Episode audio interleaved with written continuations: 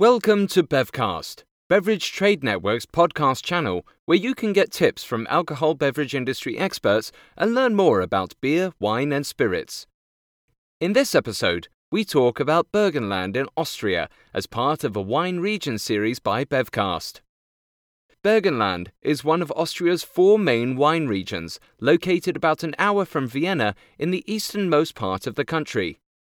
Burgenland is also located to the nation's border with Hungary, meaning that many of the wines from this region have more in common with Hungarian wines than Austrian wines. Burgenland is known as Austria's top red wine region, and the primary varietals here are Blaufränkisch and Zweigelt.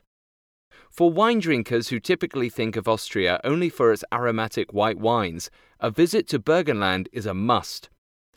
There, they will be able to sample a number of red sweet wines, as well as some intense, spicy reds.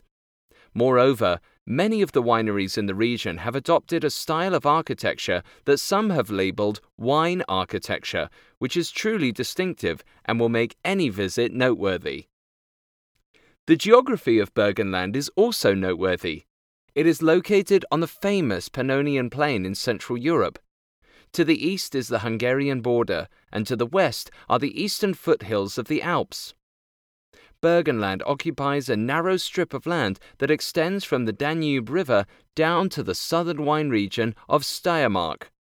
Due to its location, Burgenland has sunny continental summers. There are four primary districts that comprise Burgenland Neusiedlersee, Neusiedlersee Hügelland, Mittelburgenland, and Südburgenland.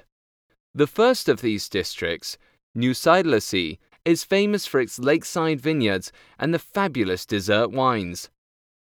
The third of these regions, Mittelburgenland, is perhaps the most notable red wine district, offering some particularly noteworthy Blaufränkisch wines.